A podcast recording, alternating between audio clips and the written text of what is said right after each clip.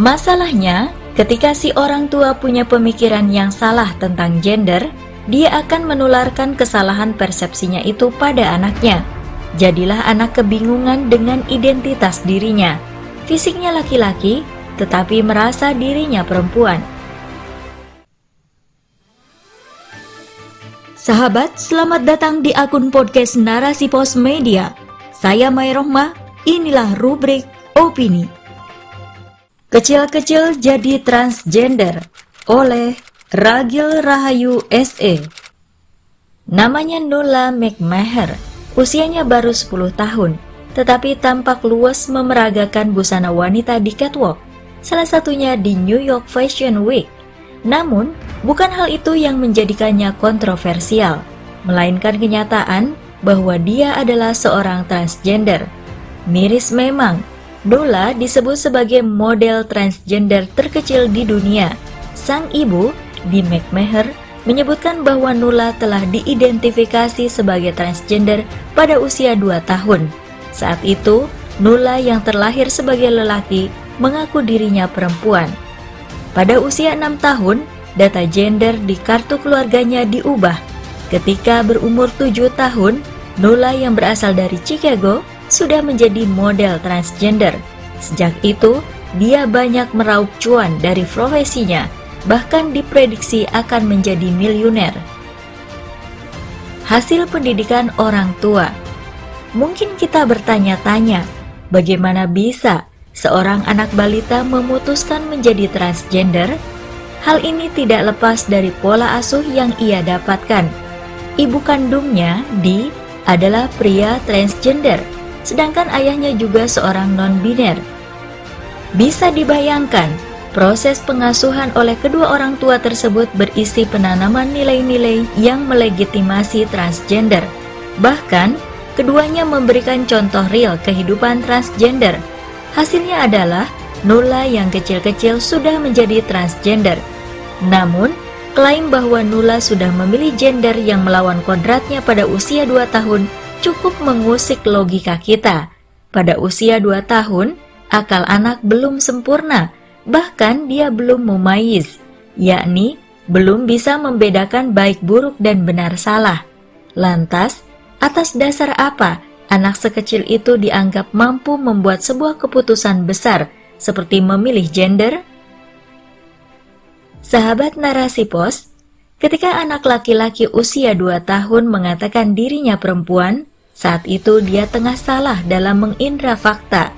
Sama dengan kondisi misalnya, kita sodorkan pisang padanya, tetapi dia mengira itu apel. Menyikapi kondisi ini, bagaimana sikap orang tua?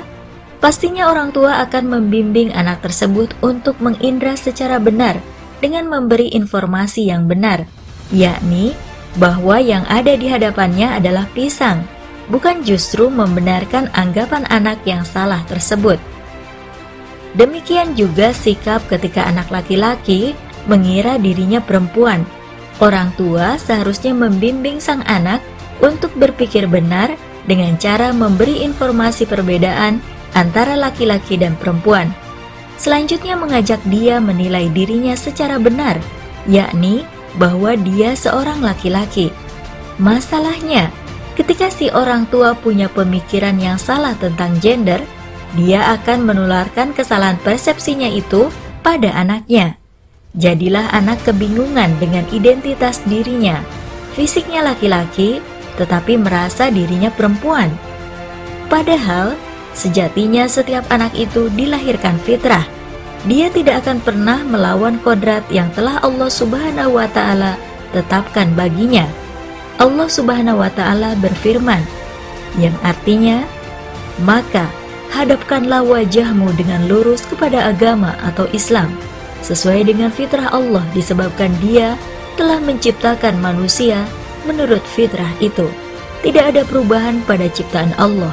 Itulah agama yang lurus, tetapi kebanyakan manusia tidak mengetahui.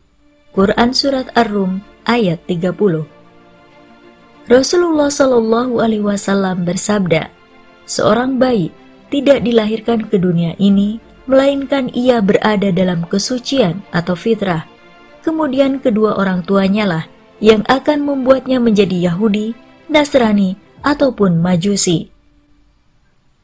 Secara alami, anak laki-laki akan memiliki kecenderungan khas laki-laki, sedangkan anak perempuan juga memiliki kecenderungan khas perempuan.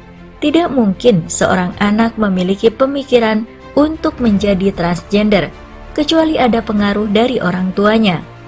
Fenomena nula ini menjadi pelajaran bagi para orang tua untuk senantiasa menjaga fitrah anak dengan cara mendidik mereka dengan Islam, karena Islam adalah agama yang sesuai fitrah. Pengaruh lingkungan dan sistem Sekularisme liberal yang mendominasi negara-negara barat melegitimasi keberadaan kaum pelangi termasuk transgender. Sejak dini di sekolah, anak-anak mendapatkan kebebasan untuk berpakaian sebagaimana yang ia kehendaki. Anak laki-laki boleh berpakaian perempuan dan sebaliknya. Itulah sebabnya banyak yang menjadi transgender sejak usia dini. Bahkan di London, Inggris, ada klinik khusus untuk merawat transgender di bawah usia 18 tahun. Pada 2015, sebanyak 167 anak berumur 10 tahun atau di bawahnya dirawat di klinik tersebut. Jumlah ini meningkat dua kali lipat dibandingkan tahun sebelumnya. Lingkungan dan sistem yang liberal di barat menjadikan manusia menjalani gaya hidup permisif, yakni serba boleh. Akhirnya, aktivitas kaum Sodom dimaklumi dan pelakunya mendapatkan dukungan alih-alih disadarkan. Padahal, makin banyaknya transgender cilik di barat telah membuat banyak pihak di sana khawatir akan masa depan peradabannya. Namun, mereka tidak bisa melarang karena aturan yang ada membolehkannya. Serba salah jadinya. Islam menjaga fitrah. Maha benar Allah yang telah melarang aktivitas homoseksual. Rasulullah Shallallahu Alaihi Wasallam bersabda, yang artinya Allah melaknat siapa saja yang berbuat seperti perbuatan kaum Nabi Lut. Allah melaknat siapa saja yang berbuat seperti perbuatan kaum Nabi Lut. Beliau sampaikan sampai tiga kali. Hadis riwayat Ahmad. Syariat ini menjaga manusia tetap dalam fitrahnya, termasuk tetap menjaga kodratnya sebagaimana Allah Subhanahu wa taala menciptakannya.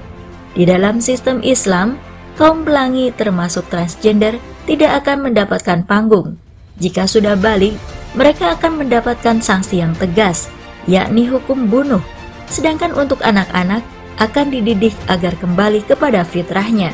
Sistem Islam, yakni khilafah, tidak akan menyediakan fasilitas medis bagi orang yang ingin mengubah tubuhnya dan melawan kodrat penciptaannya.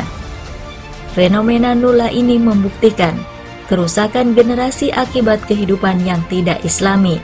Jadi, yuk terapkan sistem Islam saja agar fitrah generasi terjaga. Wallahu a'lam.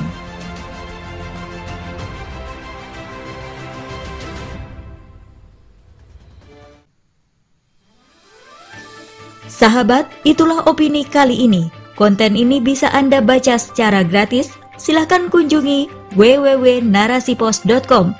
Terima kasih telah mendengarkan. Saya Maya Rohmah. Sampai jumpa di episode berikutnya. Narasi Pos, cerdas dalam literasi media, bijak menangkap peristiwa kunci.